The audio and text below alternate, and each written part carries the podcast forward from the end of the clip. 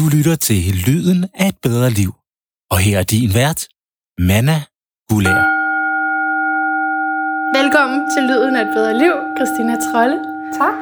Forfatter og iværksætter, vil jeg sætte på titler Ja, på dig. det passer meget ja. godt. Ja, ja. Og så har du arbejdet med kroppen rigtig meget også. Ja. Og, og, og vi skal lære dig at kende, tror jeg, på den her time, fordi du har lige skrevet en bog, som udkommer her på onsdag, der hedder Vægtløs. Det, som jeg har hørt om den før, det jeg hørte om den før jeg læste den, det var sådan, det handler om at komme hjem til sig selv og elske sig selv. Og, og, og, og de her temaer, som egentlig jo heldigvis er meget oppe for tiden. Men det jeg ikke var klar over, før jeg læste den, det var, hvor meget den også handler om mad. Ja. Og hvor meget, du, du siger det her med, at, at altså mad, hvis, hvis du har et akavet forhold, nu er det min egen oversættelse, ikke? hvis du har et akavet forhold til mad, så er der noget inde i dig, der er akavet. Altså det er ligesom om, vi kan måle, eller vi- det er et spejl på, hvordan du i øvrigt har det, dit forhold til mad. Ja, altså mad har været, været min vej. Man kan sige, at bogen handler om mad, fordi det har været min vej. Men den kunne jo i, i, i, egentlig også godt have, have handlet om alkohol, Ja. eller sex, eller mad, øh, hvad, øh, stoffer, eller hvad, internet, en hvilken som helst anden afhængighed. Ja. For mig har det været mad. Jeg har dulmet med mad. Så når min ydre verden, den, eller når min indre verden, den er i kaos, så er min ydre verden det helt sikkert også. Og det betyder for mig, at så er min mad det også. Det vil sige, den måde, mit forhold til mad, er helt sikkert også i uorden. Hvis min indre verden og forbindelsen til mig selv, til den jeg virkelig er, den Ja. er kottet, Ja. så er min øh, relation til mad helt sikkert i orden. Fordi mad har været min vej, og min, min ting, som jeg har dulmet med. Okay. Og det oplever jeg, at rigtig mange kvinder har til fælles med mig. Ikke? At maden Ja. er, er det, de dulmer med. Jeg synes også, du skriver et sted, sådan, at, der, er- det er som om alle har et eller andet med mad. Ja, det er i hvert fald det igennem min mange, mange års erfaring med, øh, med kvinder. Jeg har mest arbejdet Ja. med kvinder Ja. Øhm, og deres krop. Ja. Der har erfaringen vist mig, at jeg tror endda, måske jeg skriver 70 procent, jeg tror faktisk det er mere, måske 80 procent af de kvinder, jeg har arbejdet med, de havde, jeg kalder det noget med mad. Ja. Ja. Ja.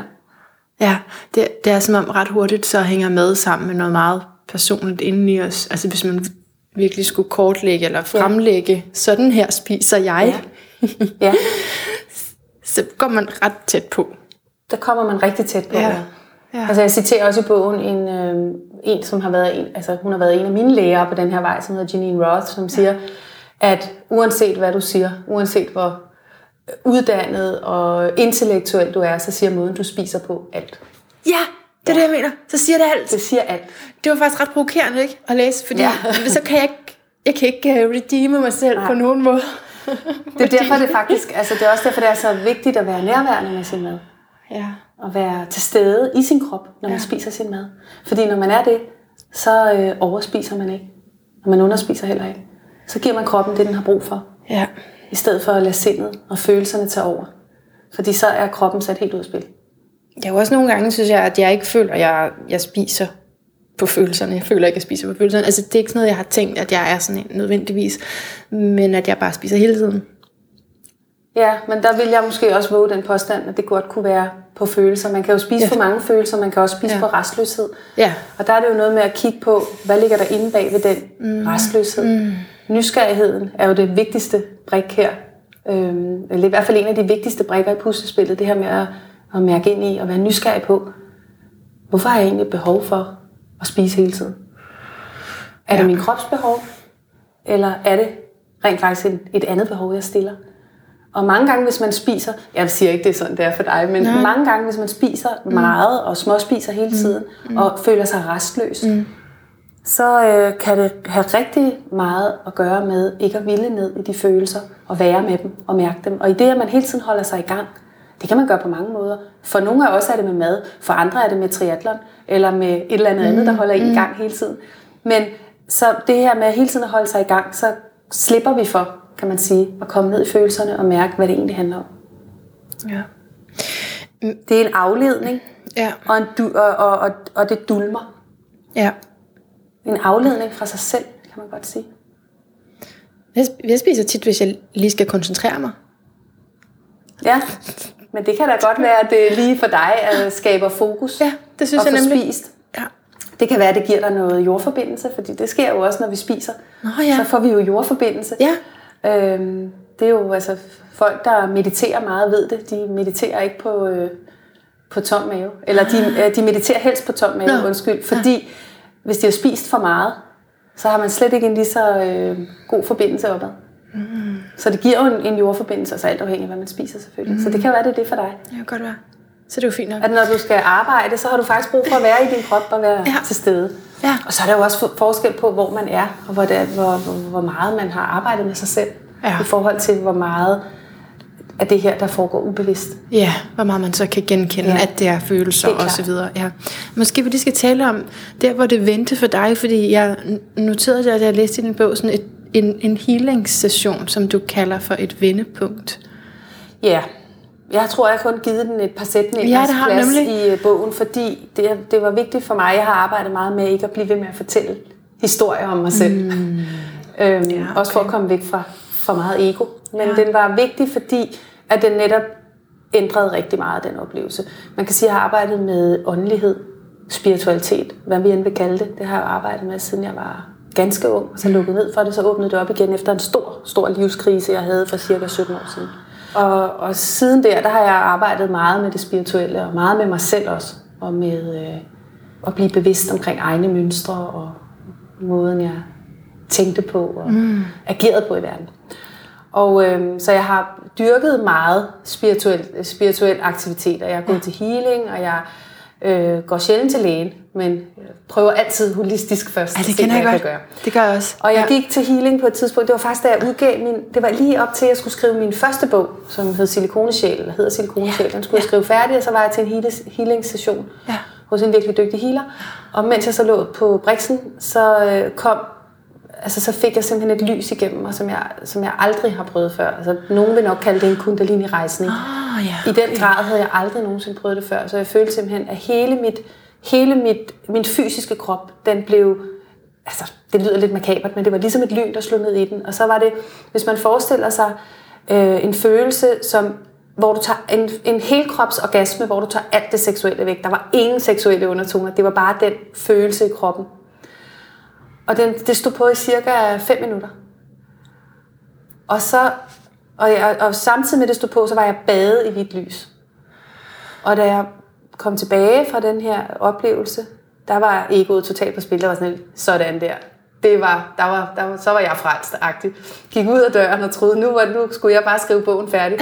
Men øh, så kom der altså halvandet år i helvede efter der, fordi der sker så meget, når, når, når man lyset på den måde kommer ind og presser en masse af det, vi- jeg ikke havde brug for ud. Så jeg, jeg, øh, jeg lignede dagen efter en, der var gravid i 6. måned. Og dagen efter. Så det kom dagen efter. Det Altså var, en mave? ja, jeg har billeder af det. Det er rigtigt. Og øh, min hud slog ud. Jeg gik på toilettet otte gange om dagen, selvom jeg overhovedet ikke kunne spise noget. Jeg kunne ikke... Og for den dag har jeg heller ikke rørt kød. Jeg var spist meget lidt kød øh, inden. Spiste en gang imellem lidt kylling og sådan noget. Jeg spiser ingen kød efter. Hvorfor, hvorfor kom den mave? Det står ikke. Fordi jeg tror, at det er der følelserne sidder. Og jeg har altid haft et problem med min mave. Ja. Jeg har læret rigtig mange Ja. ting i min mave. Så jeg Ja. tror for mig var det derfor. Maven havde min akilleshæl altid. Så jeg tror, det var derfor. At så blev den pludselig stor og, og fremtrædende. Ja, man kan sige, at alt det, der lå dernede, skulle ud. Og det var måske også øh, forklaringen på, måde. Okay. altså, alt det, jeg havde læret i den. Okay, det er dem, du mener med, at du skulle meget på toilettet? Ja, ja. Okay, okay, altså, så, okay, okay. så det, var jo, det, det var jo helt absurd, fordi at jeg spiste ingenting, for det kunne jeg ikke. Mm. Men alligevel, så skulle jeg... Altså, nu bliver vi meget personlige og intime, ikke? men så skulle jeg simpelthen på toilettet, og det foregik ja. i tre uger. Ja.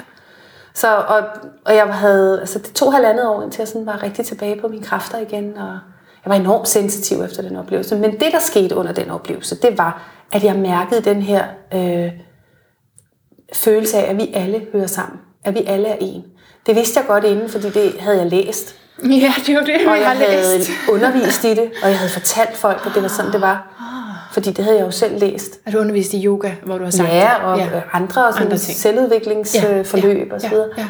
Så jeg havde fortalt det til andre, men jeg havde ikke oplevet det. Og det oplevede jeg der. Og derfor så ændrede det alt, kan man sige. Selvfølgelig er jeg ikke begyndt at kunne gå på vandet, eller blevet noget særligt efter der. Men det ændrede det, fordi det er sådan, at når man er, altså, har jeg jo også fundet ud af igennem årene, at hvis man virkelig skal videregive noget til andre, så skal man have oplevet det selv. Og det havde jeg faktisk ikke oplevet. Selvom jeg godt vidste det, og selvom jeg kunne tale om det, så pludselig kunne jeg tale om det fra et andet sted, for nu havde jeg faktisk oplevet det. Og det var det, jeg oplevede, da jeg var i det her lys. Det var, at jeg ligesom kunne... Det var bare en bevidsthed, jeg fik, og sådan en følelse af, at kunne se, at vi alle sammen hang sammen. At vi er... Der er egentlig kun én af os her. Altså, det lyder lidt syret. Vi er alle sammen gnister af det samme bål. Så hvis vi siger, at nogen kalder det Gud, nogen kalder det livskraften, nogen kalder det skaberkraften, eller universet. Kært barn har mange navne. Øhm, men hvis vi siger bare bruger ordet Gud, så hvis vi siger, at Gud er et stort brændende bål, det er kraften, der har skabt alt, så er vi, du og jeg og alle andre, vi er små gnister af det bål. Og det var det, jeg mærkede der, hvordan vi hænger sammen, hvordan vi faktisk er en. Mm, ja. Så blev det lige pludselig dybt. Jamen, og interessant, at man kan, altså man kan kun videregive det, man selv har forstået, men så tror jeg, der sidder nogen og lytter med. Minimum mig. Ja. og tænker, hvordan ved man, om man helt har forstået det? Fordi det er jo en lille smule abstrakt. Det er meget abstrakt. Ja. Jeg tror, det er man nødt til at mærke. Mm. Og så tror jeg i det hele taget, at nu var der, efter den oplevelse, så var der, forstod jeg lidt mere. Ja. Men der er jo hele tiden ting, jeg ikke har forstået. Ja. Ja. Fordi, og, det, og sådan er det jo hele vejen igennem, hele livet så åbner der sig jo mere og mere. Det er en proces, vi er aldrig færdige på den her vej. Mm. Så jeg er på ingen måde øh, bare oplyst nu og kan videregive alt. Jeg fik bare lige den der, det der lille hjørne med. Mm. Øhm, og så åbner der sig mere for mig i den, i den bevidsthed omkring, at vi alle er en. Som hele tiden udvider min bevidsthed, og som gør, så kan jeg videregive noget mere, men, men jeg tror aldrig, at vi bliver færdige. Nej. Men er du så blevet vægtløs? Så har jeg lyst til at spørge. Ja. Det er jo titlen Ja, på din bog, Vægtløs. det er jeg. Det er jeg for det meste. Men jeg er jo menneske. Så jeg er jo her på jorden og i en krop. Og den vejer jo noget. Ja, og det at være menneske, det, øh, det er svært. Ja. Så grundlæggende, ja, jeg er blevet vægtløs. Og så en gang imellem, så, øh, så kører jeg lidt ud af en sidevej også. Fordi der, er- det er svært Mm. at være her og hele tiden gøre det rigtigt. Det er heller ikke meningen. Nej. Så, altså, så egentlig så har jeg, den, jeg har det der, øhm, som jeg altid siger til mig selv, når jeg nogle gange føler mig som en, altså sådan en kæmpe fusker, når man står og ens eget liv, det kan til tider sejle lidt. Og så skal, man, skal jeg stå og fortælle andre, hvordan man gør. Ja, ja. Men det er netop det, det er netop det, der er det vigtige, fordi jeg er jo menneske, og det er jo også kun i øjenhøjde, jeg kan tale til andre. Så det her med bevidstheden om, nå, nu rører jeg den vej, så må jeg lige have mig selv tilbage på sporet. Og så netop at have de redskaber, der gør, at jeg kommer tilbage på sporet og kan leve som vægtløs. Det er Ja. det, der gør forskellen. Ja. Fordi perfekt eller frelst eller noget i den retning, det, det, bliver, det bliver vi aldrig. Nej. Nogen af os. Jeg tror, det er simpelthen så vigtigt at blive i den ydmyghed. Ja. Også selvom man er en, der videregiver de her budskaber, Ja. så, er det, så er det okay. Altså, ja, man kender jo bare Ja, jeg bagsiden, næsten- man kender mørket. Ikke? Det jo, og det er jo det, der er sindssygt vigtigt. At kende mm, mørket og kende ja. sine skygger. Ja. Det vil sige, hvis man ikke er bevidst om dem, så, om dem så tror, synes jeg slet ikke, man skal videregive noget til andre. Nej, men lad os tale lidt mere mad så. Ja. Apropos skygger. Ikke? Fordi du siger det her med, at du stolede på maden, mm. på maden, og så opdagede du, at den svigtede. Ja. Jeg synes bare, det er sådan meget... Øhm, det er ligesom en, en ven, altså en Ja, ven, der en svigter. ven. Men, men så er det maden. Hvordan kan man Ja. egentlig tillægge maden? Jamen, det, det, den det, kraft. øh, det kan man sagtens, men det er selvfølgelig ikke så hensigtsmæssigt at gøre. Og det er også derfor, det er en god idé at finde ud af, hvis det er det, man gør, og så få ændret på det. Mm. Altså, jeg stolede på maden, det vil sige, øh, når jeg ikke når jeg ikke fik det, altså nu, det du refererer til i bogen, det er jo også et sted, hvor jeg sidder på, en, øh, på et kursus og opdager, og det er jo faktisk, det er jo blevet grundlagt, altså mit, min relation til mad er blevet grundlagt i min barndom. Ja. Og det gør den for de fleste af os. ja. Så hvis vi ikke får det, vi skal have udefra af vores forældre, eller, og øh, føler os ensomme, eller føler os uelskede eller uønskede, øhm, så leder vi et andet sted for at blive fyldt op. Og vi, vi er ikke i stand til at fylde os selv op. Så vi leder et, et andet sted. Og øh, for mig var det maden, der fyldte mig op. Så det blev min ven. En ven, jeg, den var der altid. Den var altid tilgængelig. Den havde altid tid. Den var der hele tiden. Ja. Så den kunne dulme min følelse af at være for tyk, for grim, for uelsket, for dum, for jeg, jeg kan blive ved, ikke? Og, øh, og det var jo det var det, jeg vendte mig imod. Det var maden. Så det blev min ven. Mm. Og da jeg så sidder som voksen på det her kursus, og mærker, lige pludselig går det op for mig. Jeg kan, igen, det her med, så oplever jeg det. Jeg havde jo læst det, jeg var godt klar over det, men der mærker jeg simpelthen, hvor meget ansvar jeg egentlig i mange år havde lagt Ja. over på den mad. Ja, det er det. Ja. Og det var jo på tide at tage det ansvar selv. Men vi skal jo spise. Ja, det skal vi. Vi skal spise det, vores krop har brug for. Ja. Men vi skal ikke lægge ansvar over på maden. Nej. I hvert fald ikke for at få os... Øh, altså, vi skal ikke lægge det ansvar over på maden, at den skal få os til at føle os hele. Nej. Og det er jo selvfølgelig noget, der foregår ubevidst. Der er jo ingen, der tænker, Nå, nu tager jeg lige 10 flødeboller, fordi så føler jeg mig helt. Nej. Det er jo noget, der kører. Vi kender mange af os. Altså, mange af os kender, det ved jeg at også mange lytter. Ja. ja. Altså det ja. siger erfaringen mig simpelthen. Vi kender det her med, når man bare lige tænker, jeg tager lige et stykke chokolade, Ja. og så tømmer man hele posen, og så er man ude i køkkenet bare og bagefter for at se, om der er mere. Ja. Så er det jo ikke et behov for en lille smule sødt, vi stiller. Så er det et andet behov. Det er min. Det er mit take på det. Så er det et andet behov, vi stiller. Ja. ja. Giver det mening? Jamen, det, ja, jeg kender det så godt. ja. Men, og så lærer man jo så om sig selv, at hvis Ja, man ja. ikke skal starte, hvis ikke man kan få lov at fuld, fuldføre Ja, eller den også der så skal man være lidt nysgerrig på, hvorfor det er, at det er så svært Nå ja. at, Ja. at kun tage det ene stykke chokolade. Fordi jeg er faktisk et menneske, som har det rigtig svært med afhold, altså afholdenhed.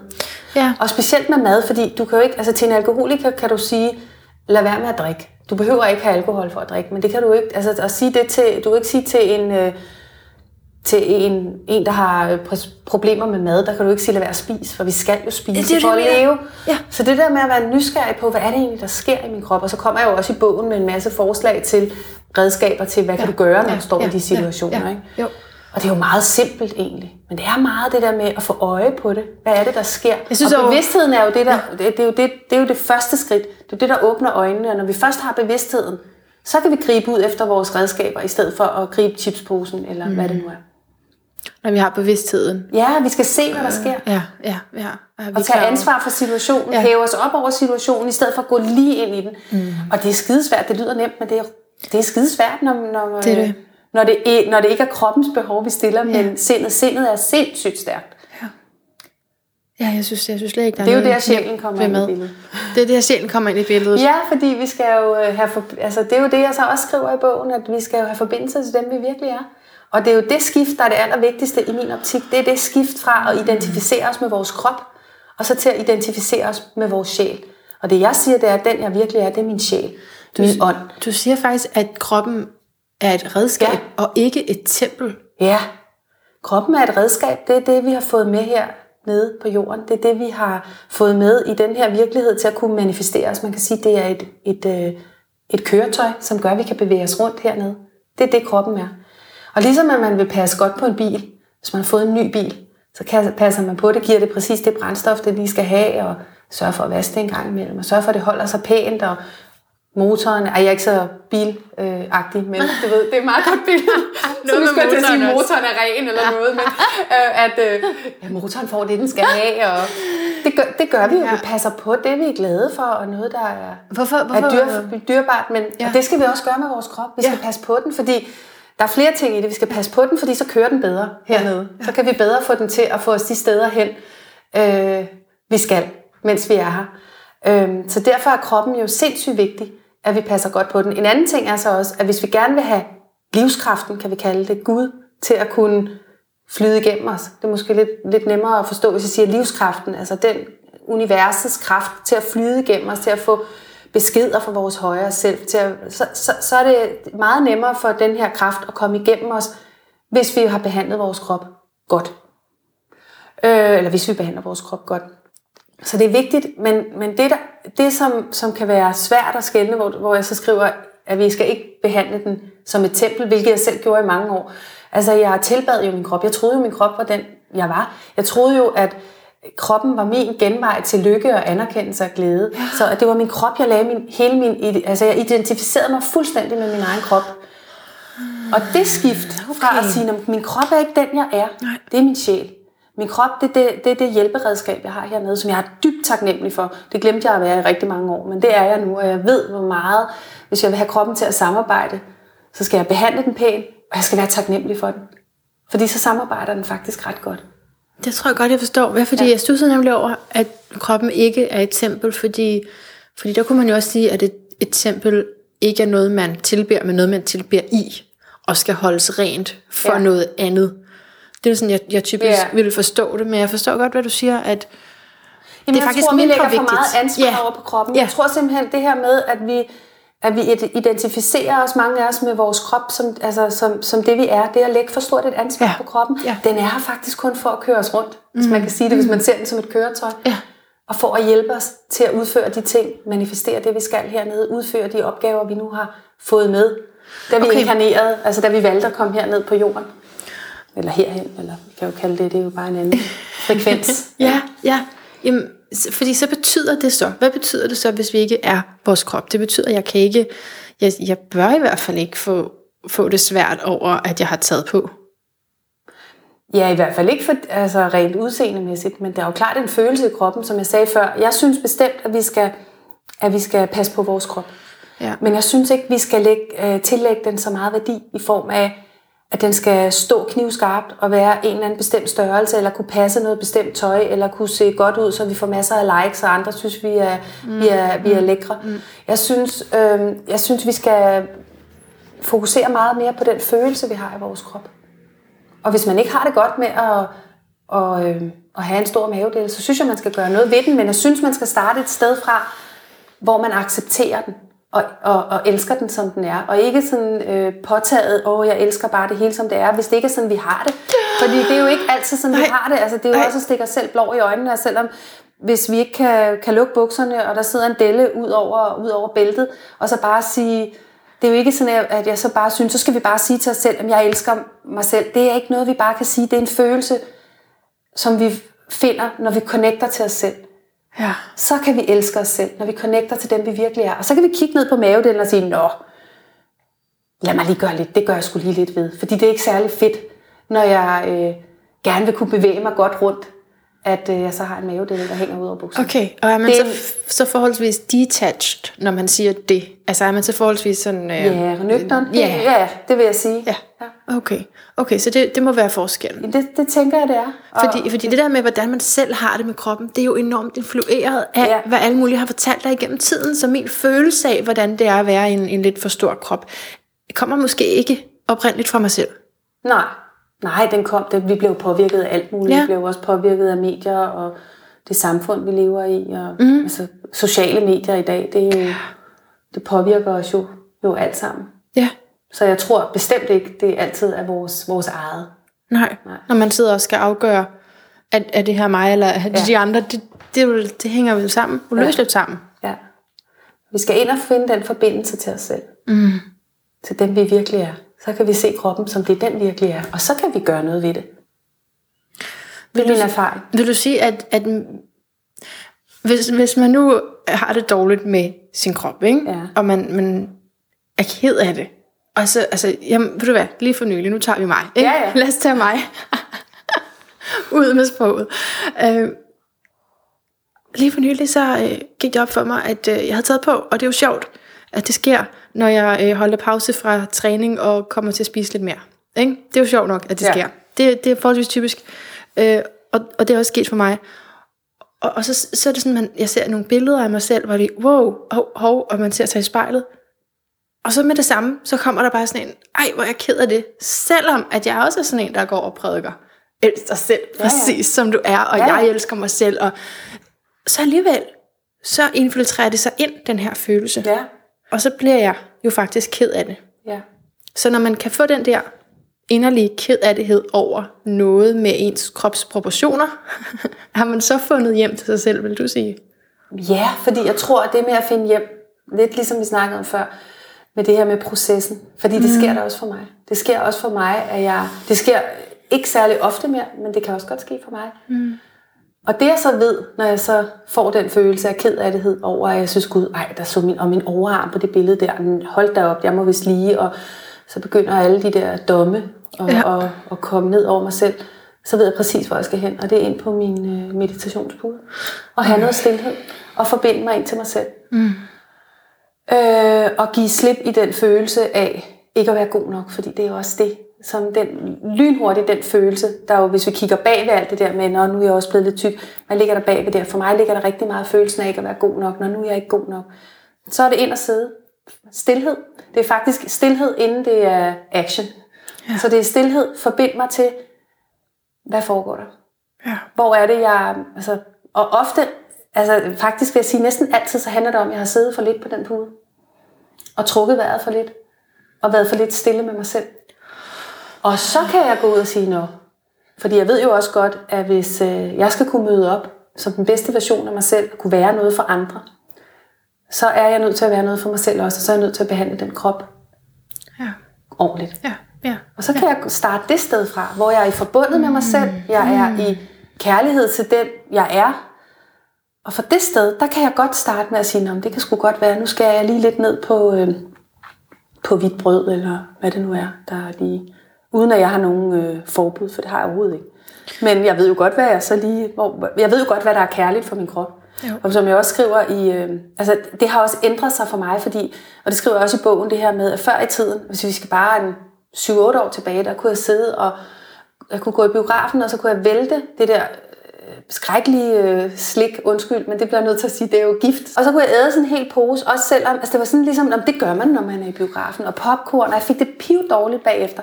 Det kunne jeg for eksempel aldrig finde på at gøre mere. Men det er ikke fordi, jeg har sat et forbud op. Det er simpelthen fordi, jeg elsker min krop for højt.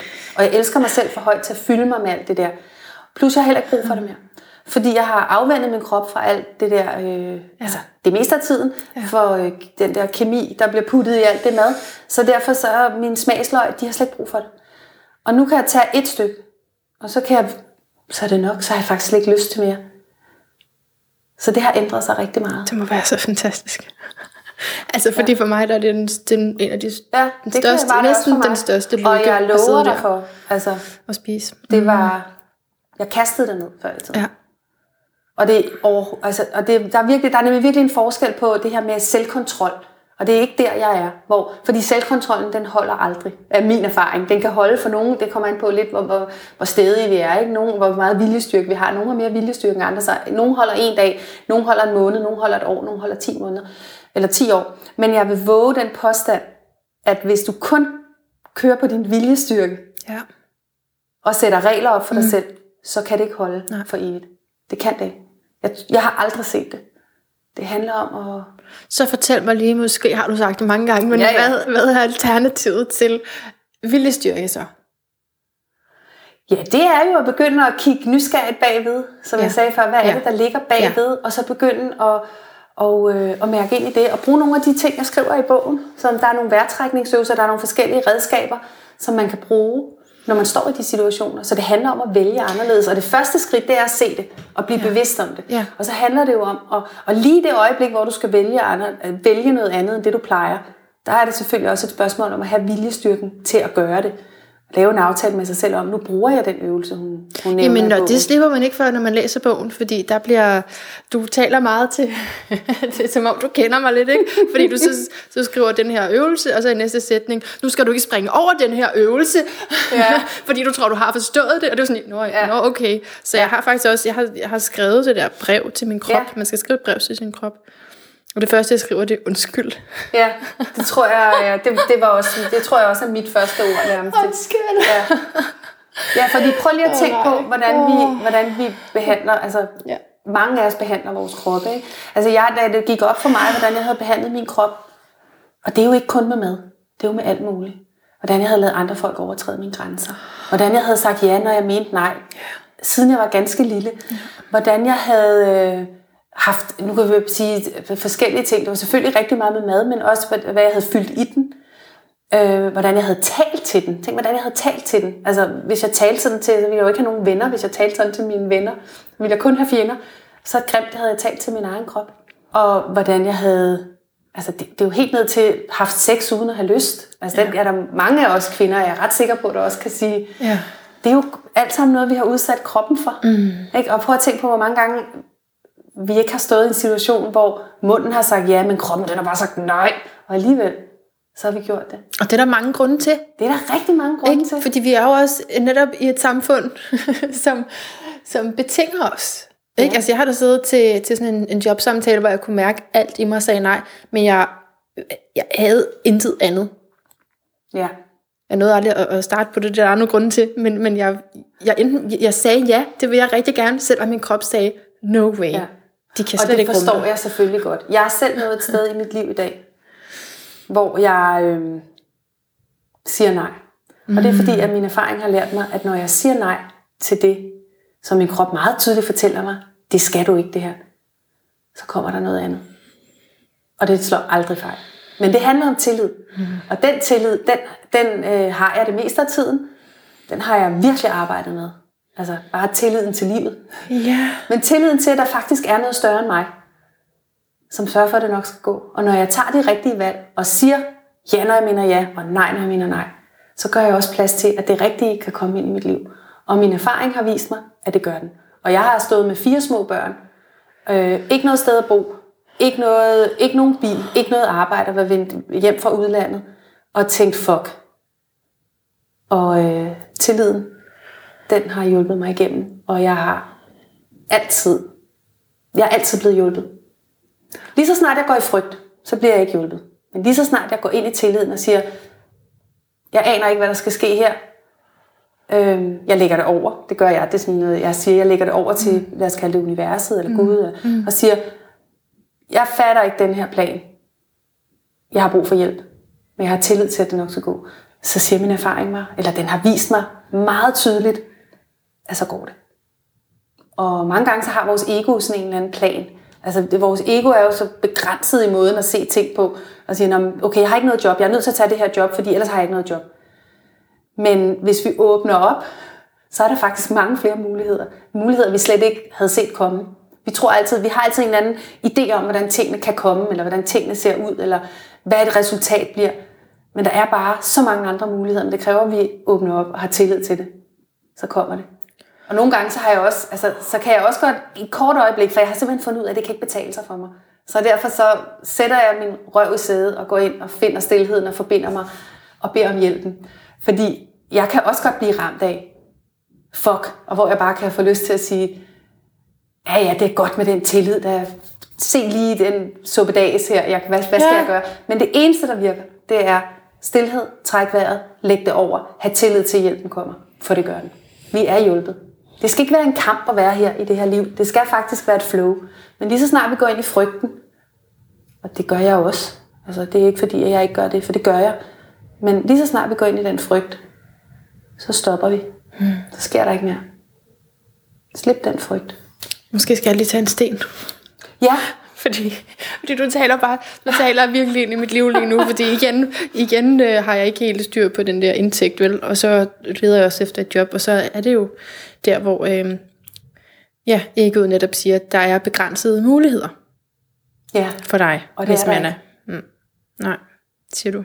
Jamen, det er der ikke. Nej.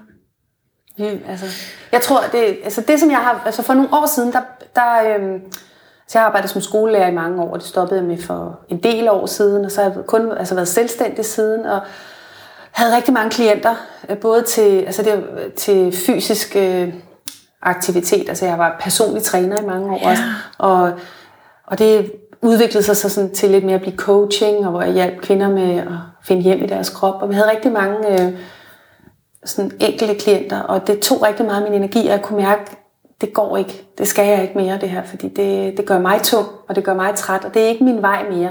Og jeg havde sådan lyst til at skrive, jeg havde sådan lyst til at lave produkter, der er så mange, jeg har så mange idéer, så fik jeg lyst til at lave affirmationskort og taknemmelighedskort ja. og taknemmelighedsdagbog. Og, og så tænkte jeg, hvad fanden gør en klog, fordi øh, jeg, havde ikke lige, jeg vidste ikke, hvordan man gjorde, og jeg havde faktisk heller ikke rigtig penge til det.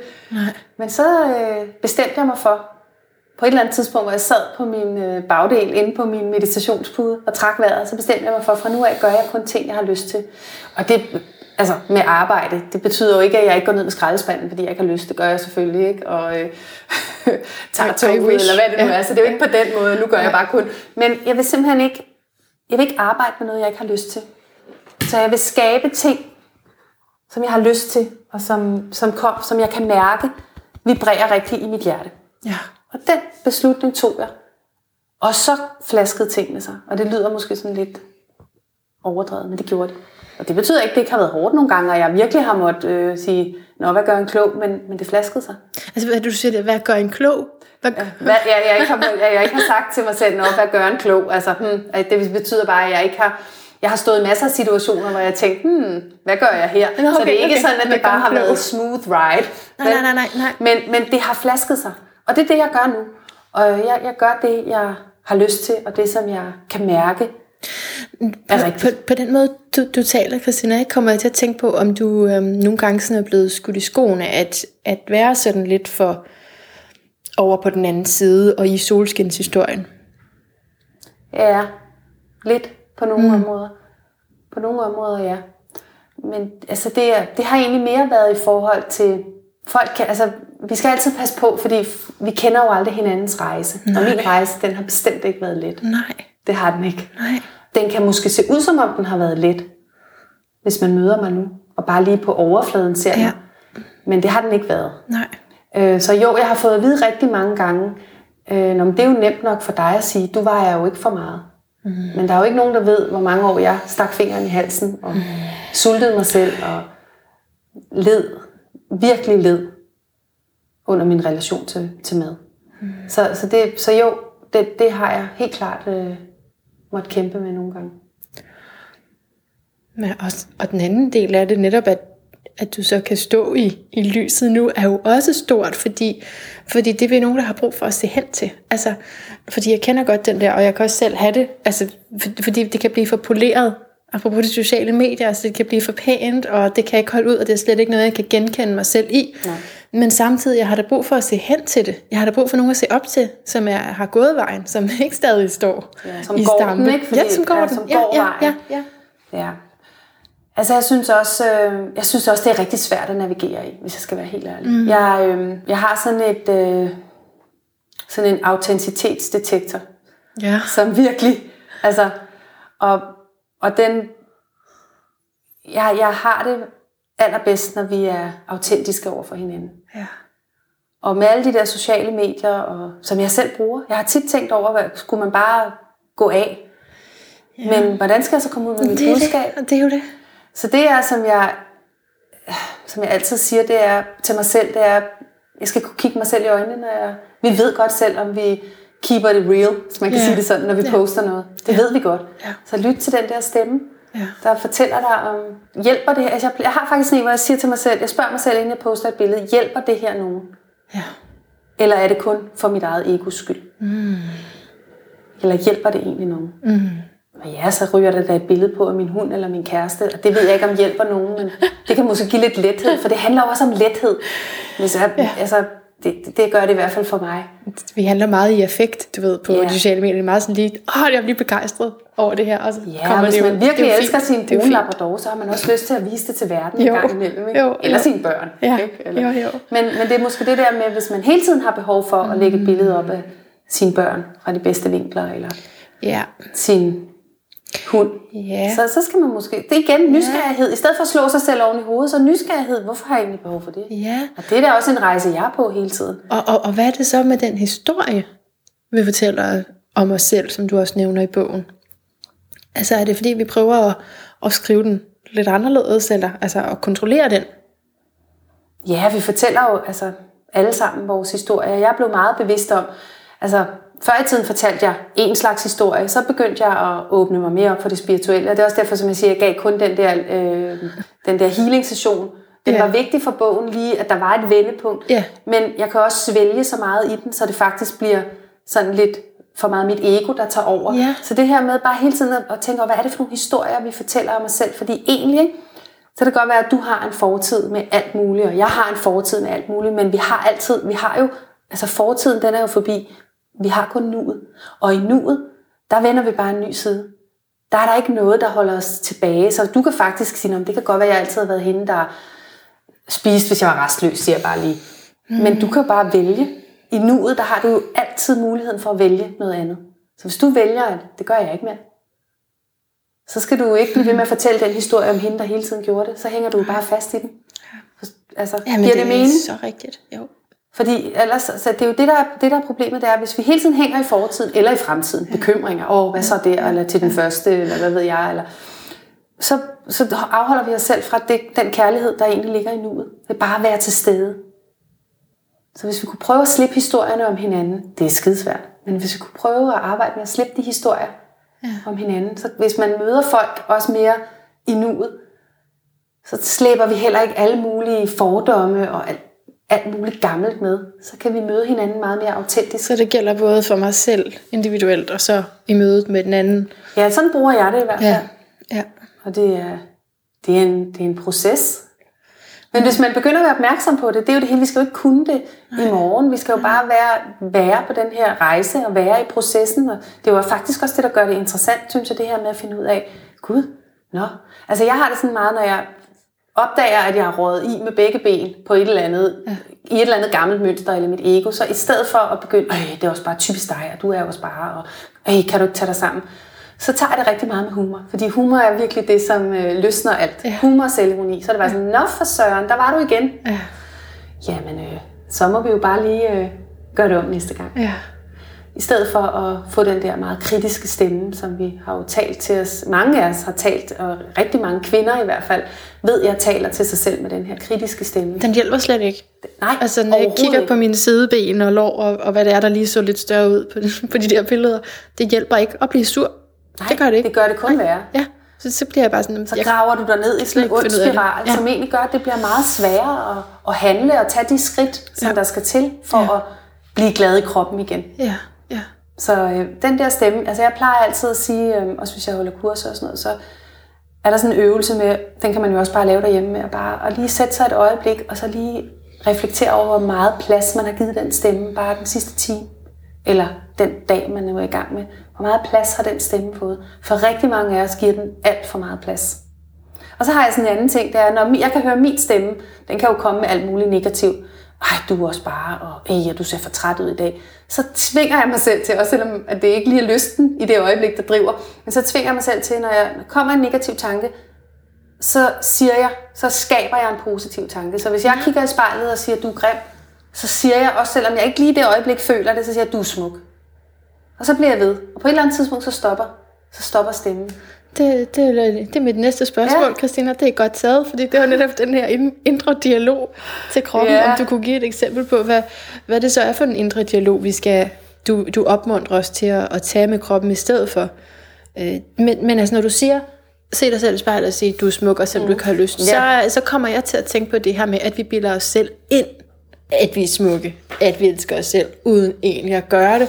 At, at for mig er det også vigtigt at blive mødt i det, jeg mærker. Altså, det, det der med at skrive hen over det, så står Ja. det jo stadigvæk Ja. bagved. Ja, og der er det faktisk, altså, det forstår jeg godt. Og for mig kan det her øh, elsk dig selv også gå hen og blive netop sådan en, en, en man klistrer på, som er sådan en påtaget kliché. Det er, jo, det, det er der, hvor jeg siger, det er super vigtigt at komme ind og, og netop forbinde os med os selv og mærke, hvor storslåede, kærlige, fantastiske væsener vi er. Altså, Ja. det er jo virkelig vigtigt for at kunne finde den her følelse. Når det så er sagt, så har tankens kraft jo også en virkelig, virkelig, virkelig stor magt.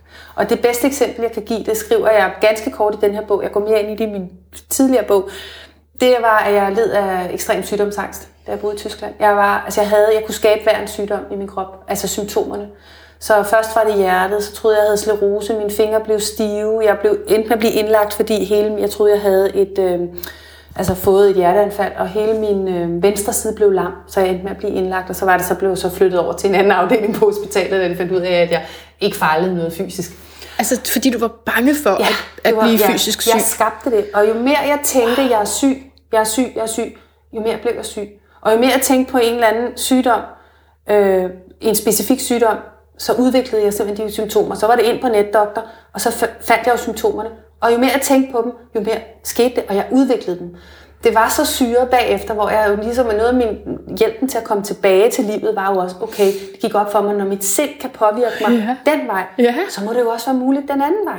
Det må det da. Så, så, så var der så en terapeut, som, som gav mig en, øh, en, sådan nogle affirmationer. Det var egentlig der, jeg første gang sådan rigtig stiftede bekendtskab med affirmationer. Og øh, det var øh, på tysk. Øh, jeg kan ikke huske helt, hvad det er. Ich bin gesund, ich bin... Ja, jeg er, jeg er sund, jeg er lykkelig, jeg er hellig. Og Ich bin gesund. Sund, ich bin glücklich, ich bin heilig. Ikke? Og det hellige, der var jeg sådan lidt, jeg var ikke, det er jo sådan en del år siden, er de der 17 års tid siden, så jeg var sådan lidt hellig, mm, det er godt. Men, og jeg var sådan, ved, jeg var meget skeptisk, og jeg var sådan, "Jamen, det- hvorfor skulle det virke? Og så siger terapeuten, gør det nu bare. Du skal gøre det mindst 100 gange. Hver gang tankerne kommer om en eller anden sygdom, eller død, eller ud, nu sker der også, og hvad skal der blive af mine børn, og så min egen begravelse, så skulle jeg sige de der, den ramse, indtil tankerne gik væk. Første 14 dage skete der ikke skid. Og så fik jeg lige en lille opsang af terapeuten, der sagde, jamen gør du det? Og jeg var sådan, nej, for det virker jo ikke. Ja. Så begyndte jeg at gøre det. Okay. Og så efter 14 dage, 3 uger, så begyndte det at virke. Og jeg bruger den stadig i dag. Og det ændrede det. Og så begyndte jeg at erstatte med positive ting. Og så blev jeg ved med at sige det, men det, det kræver en dedikation til det. Det kræver, mm. en, at man sætter intentionen, og man så også gør det.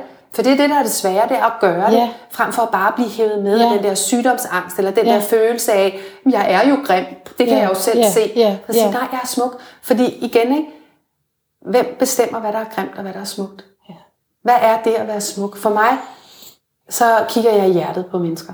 Mm. Jeg kigger i deres hjerte. Hvad er det at være smuk egentlig? Det handler jo ikke om den her skal. Det er jo køretøjet. Det er jo bare fordi vores samfund har sat nogle normer op og nogle kriterier op for, hvornår man er smuk. Ja. Og så tror vi, det er sådan, det skal være. Ja. Men det er det jo ikke. Det er noget helt andet ja, for det, hvis det bare var det, så kunne det fikses, ikke? Med lidt makeup og sådan. Jo, og det prøver vi jo også på at gøre, fordi det kan vi jo se på, så får man lavet, det har jo, så har jeg jo selv været, fik jo fjernet mine silikone, silikoneimplantater for, for de der 17, 17 års tid siden. Øhm, så er det jo, så vil vi ikke være gamle, og så er det at være ung, der er godt, og så kan vi få det fikset, men jeg tror slet ikke, jeg tror slet ikke, det er nødvendigt.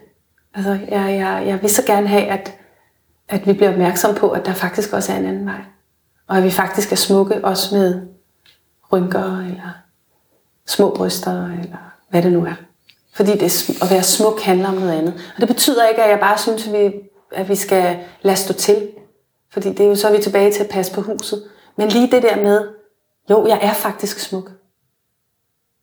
Ikke? Og når lyset, vi tænder vores lys i hjertet, så kan folk jo se det. Så stråler vi. Og det er bare det lys, vi skal have fat i. Vi er alle sammen smukke. Så det er først og fremmest di- din egen tro på, at du er det. Der kan Ja, og din skønhed. egen vidsthed om, Ja. at du er en smuk Ja, ja. sjæl. Du er et smukt væsen. Og at det her udenpå, jeg tror jo også på, at der er en grund til, at vi har fået det med, som vi har fået med. Mm. Fordi der er noget, vi skulle arbejde med. Jeg har fået det med med min krop, fordi der var noget, jeg skulle arbejde med, for at, noget, for at jeg kunne blive opmærksom på noget andet. Hvis jeg ikke havde haft den her krop og maden som min vejviser, kan man sige, så havde jeg jo ikke fundet den indre vej, som jeg går i dag, og som gør faktisk, at jeg kan lide at være her på jorden. Så det handler jo om, så kan jeg udvikle, altså at det, det, vi har fået med, se det som en mulighed for at udvikle noget andet, der er stort og smukt, som du måske slet ikke ved, hvad er. Du ser skeptisk ud. Nej, jeg sidder helt fordybet, og jeg føler, at jeg forstår, jeg føler, at jeg forstår din filosofi, og at jeg kun øh, gør den uret ved at prøve at gengive den. Men, men altså, jeg forstår det, fordi det, det her med, at det skal komme et bestemt sted fra, hvis du vil lave ændringer med din krop, og det skal ligesom være for, at den her livskraft kan flyde bedre igennem Ja. dig. Og, og, og når det kommer til stykket, så handler det om Og noget at du bedre indre. kan tage de skridt, du skal tage her Ja. på jorden. Fordi Ja. jeg tror, meningen med livet er jo også i høj grad at finde ud af, hvorfor vi egentlig er. her. Så de to vigtigste spørgsmål for mig i mit liv, det er, hvem er jeg, og hvorfor er jeg her? Fordi det at finde meningen med livet, og det formål, altså, det er faktisk at finde formålet med, hvorfor er jeg her? Jeg tror på, at hver enkelt af os har en opgave. Og det behøver ikke at være at opfinde den et eller andet nye ting, eller øh, gøre et eller andet kæmpestort, fordi alt er faktisk lige stort. Det kan også bare være, man er her for at videregive noget til nogle børn, eller til nogle andre mennesker. Det kan være alt muligt. Det behøver ikke at være noget kæmpestort. Det behøver ikke at være at skrive 10 bøger. Nej. Det er nok, hvis bare et menneske kan få øh, få glæde af det. Det er rigeligt svært at, at, at give noget videre til ja. børn. det, det kan ja. også være svært.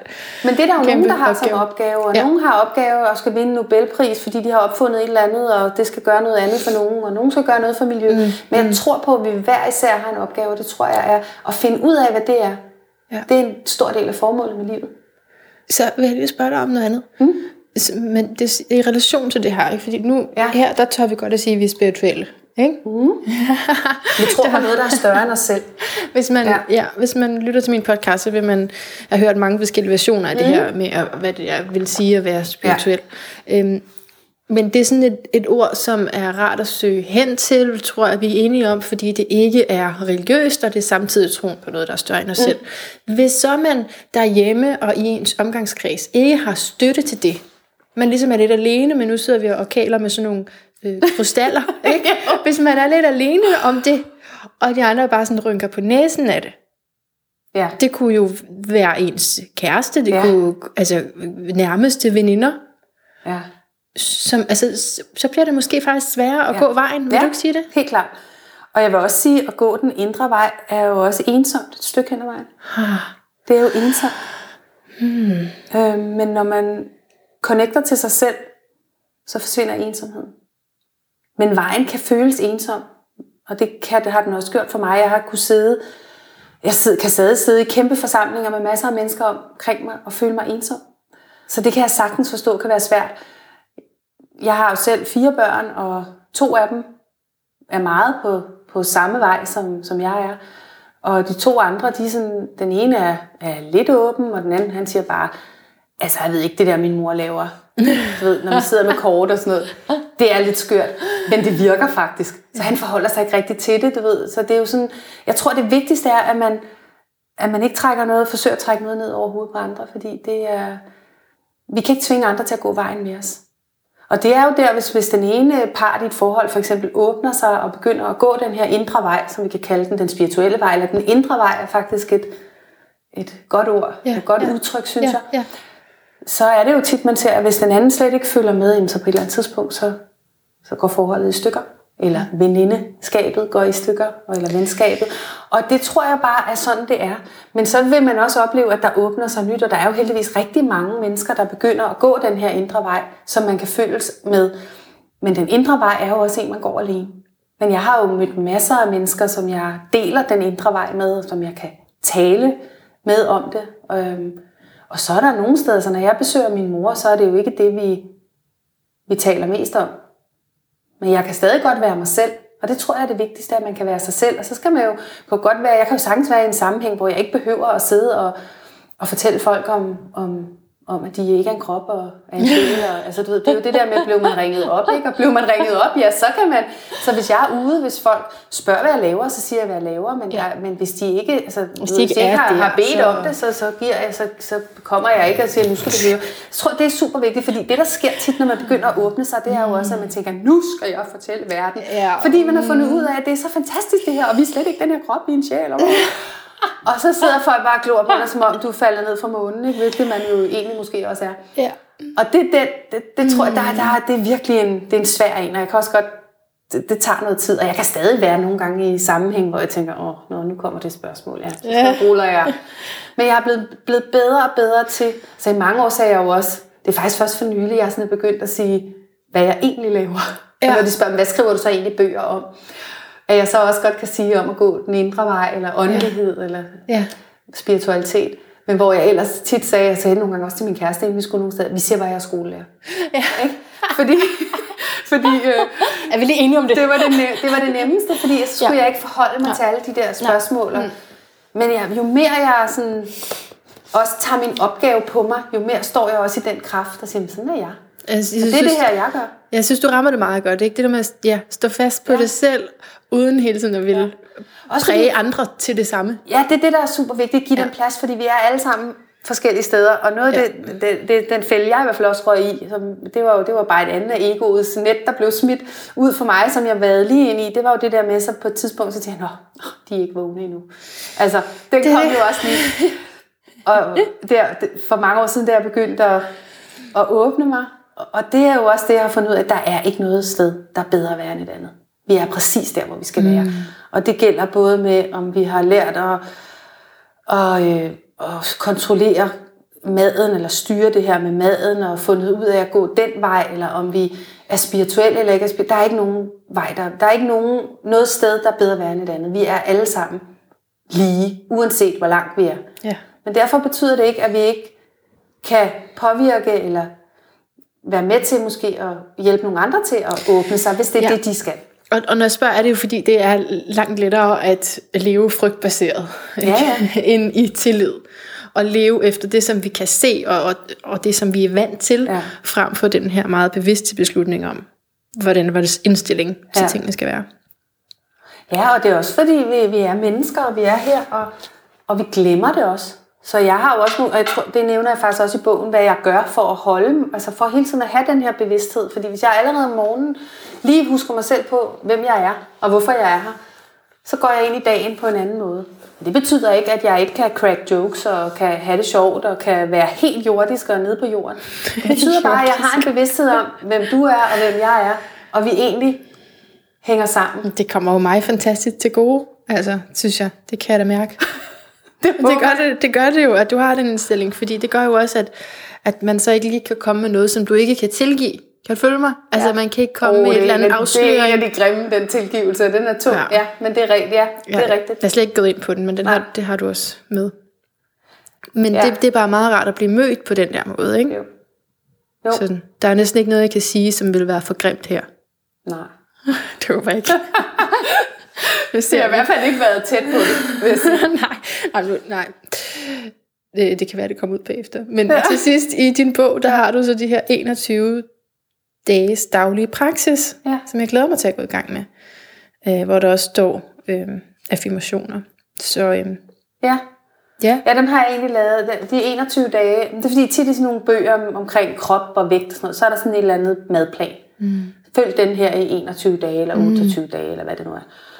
Og så tænker jeg, hvis nu man skulle gøre noget andet end med mad, men netop få, få skabt en rutine omkring det arbejde, og så jamen det er mega Og godt. så tog jeg så, fik jeg så ideen, så har jeg faktisk gjort det på baggrund af min, jeg har nogle affirmationskort. Ja.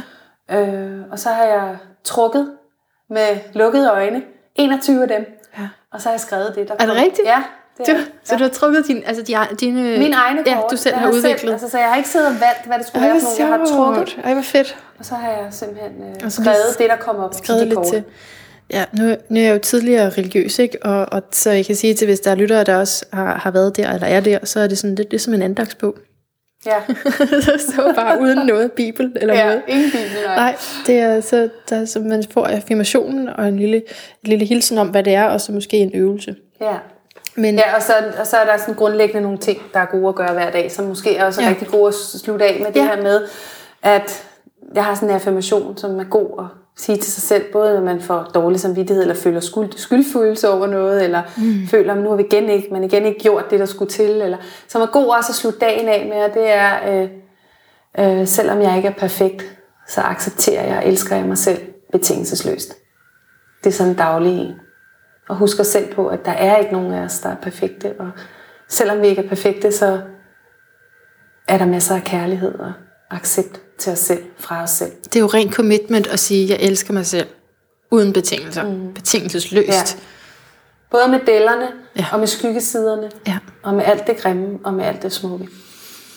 Jeg synes, det er smukt at slutte af på, og jeg skal jo bare lige høre, om du har en, en lyd af et bedre liv, Christina Trolle. Det har jeg. Har du? Ja, det har Der jeg. er nogen, der får total modstand, Nej, snart jeg, det kommer. nej, jeg elsker sådan Nå, noget. det er godt, det er godt.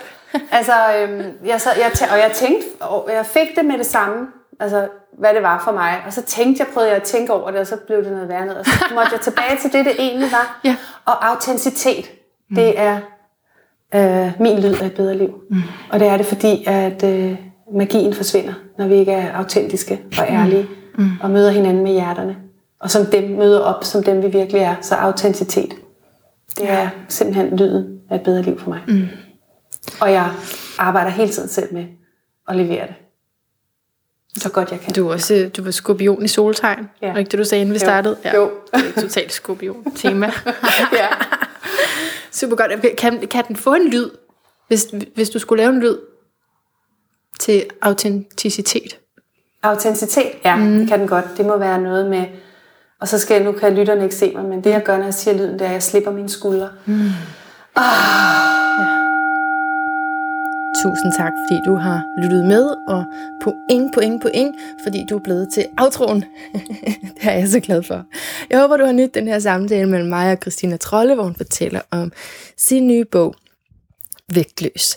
Jeg har øh, helt sikkert nyt den, fordi i, altså det her med, at hun er skorpion, det kan godt være, at du som lytter, der har fulgt mig lidt, er træt af, at jeg er så grebet af astrologi og smider om mig med termer, som jeg måske kun halvvejs selv forstår. Ikke? Men, men altså, ja, det er jo, fordi jeg, jeg bare er passioneret omkring, hvad tydning af fødselshoroskopet kan for os, at nu, det, nu bliver det også til et lille reklameindslag i den her indskudte sætning, fordi du er jo velkommen til at få lagt dit fødselshoroskop med mig. Det koster en lille smule, men det koster ikke særlig meget, og det er øh, man, man får virkelig indsigt i de her karakteristika, som øh, planeterne har, altså de her energier, som præger os, og som, jamen, som nærmest udgør os. Ikke? Det er ret vildt. Men anyway, jeg vil bare sige, at, at, det, at hun er skorpion, og det betyder faktisk rigtig meget for, hvor langt man kan gå i en samtale. Selvfølgelig, så kan vi ikke sige, at alle skorpioner er sådan her, for det kommer an på hvad, alt muligt andet, hvad du har i dine huse, og hvor mange koncentrationer af planeter er andre steder i, i dit horoskop, så det, jeg kan ikke slå alle over en kamp, men det, det er en god indikation, hvis du har, hvis der er ret meget sådan skorpion-træk over dig, fordi så kan vi gå til sagen, og så kan vi netop tale om det ægte. Og, og når jeg siger det, så er det ikke bare på grund af hendes sidste lyd her med, med det autentiske.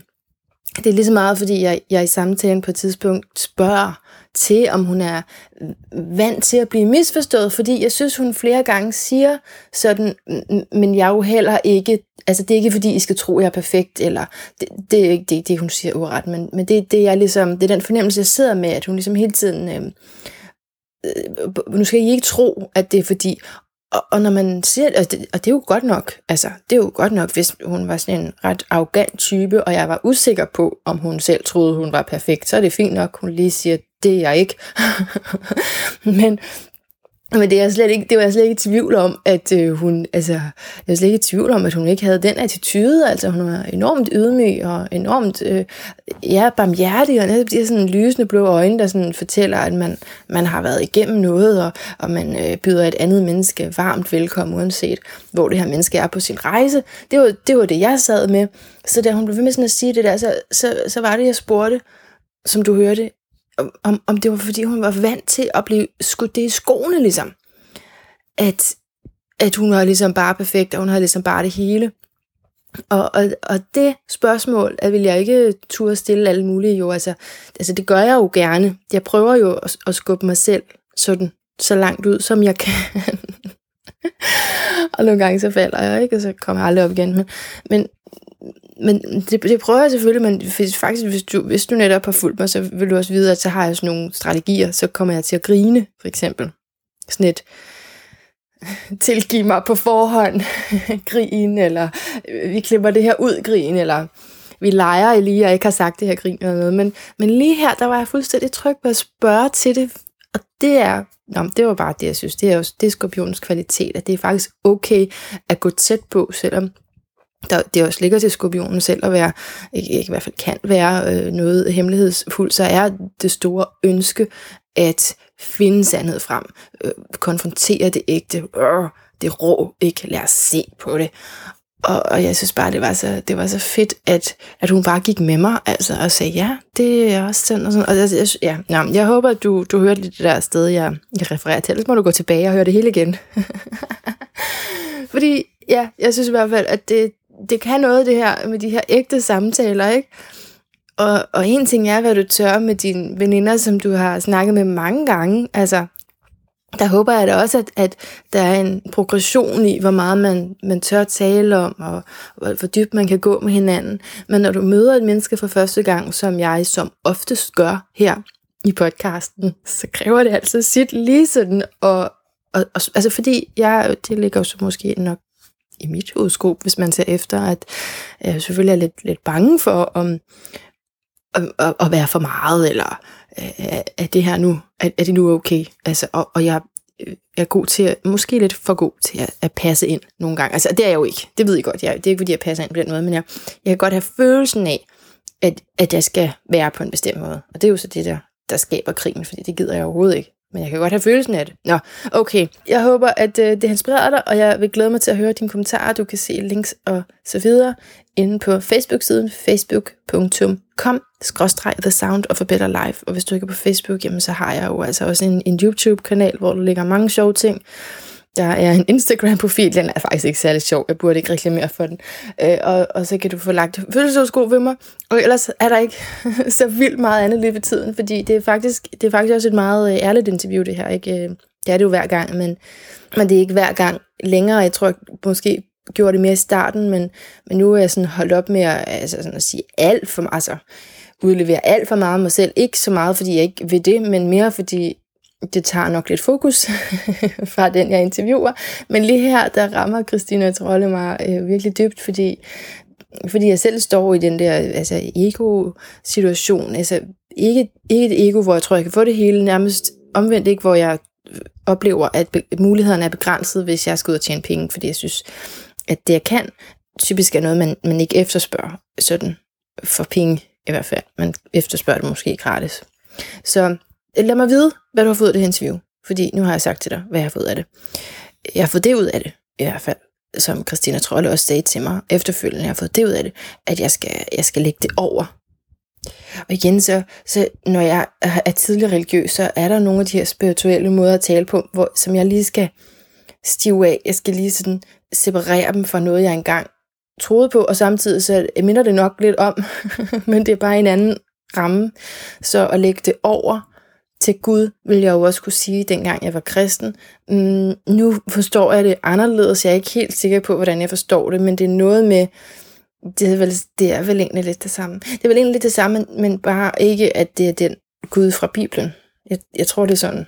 Altså, og, og, og nu foregår det på en yogamåtte, for eksempel for mig. Det kan foregå på alle mulige Vi får i sofaen også, ikke?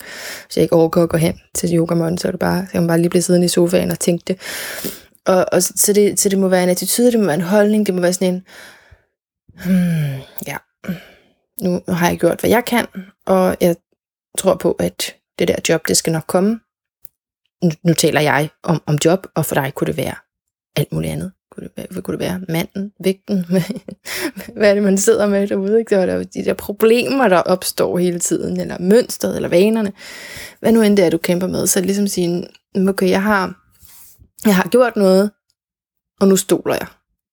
Det var det, hun sagde, jeg skulle gøre. Og det er også det, jeg vil tage med mig og prøve.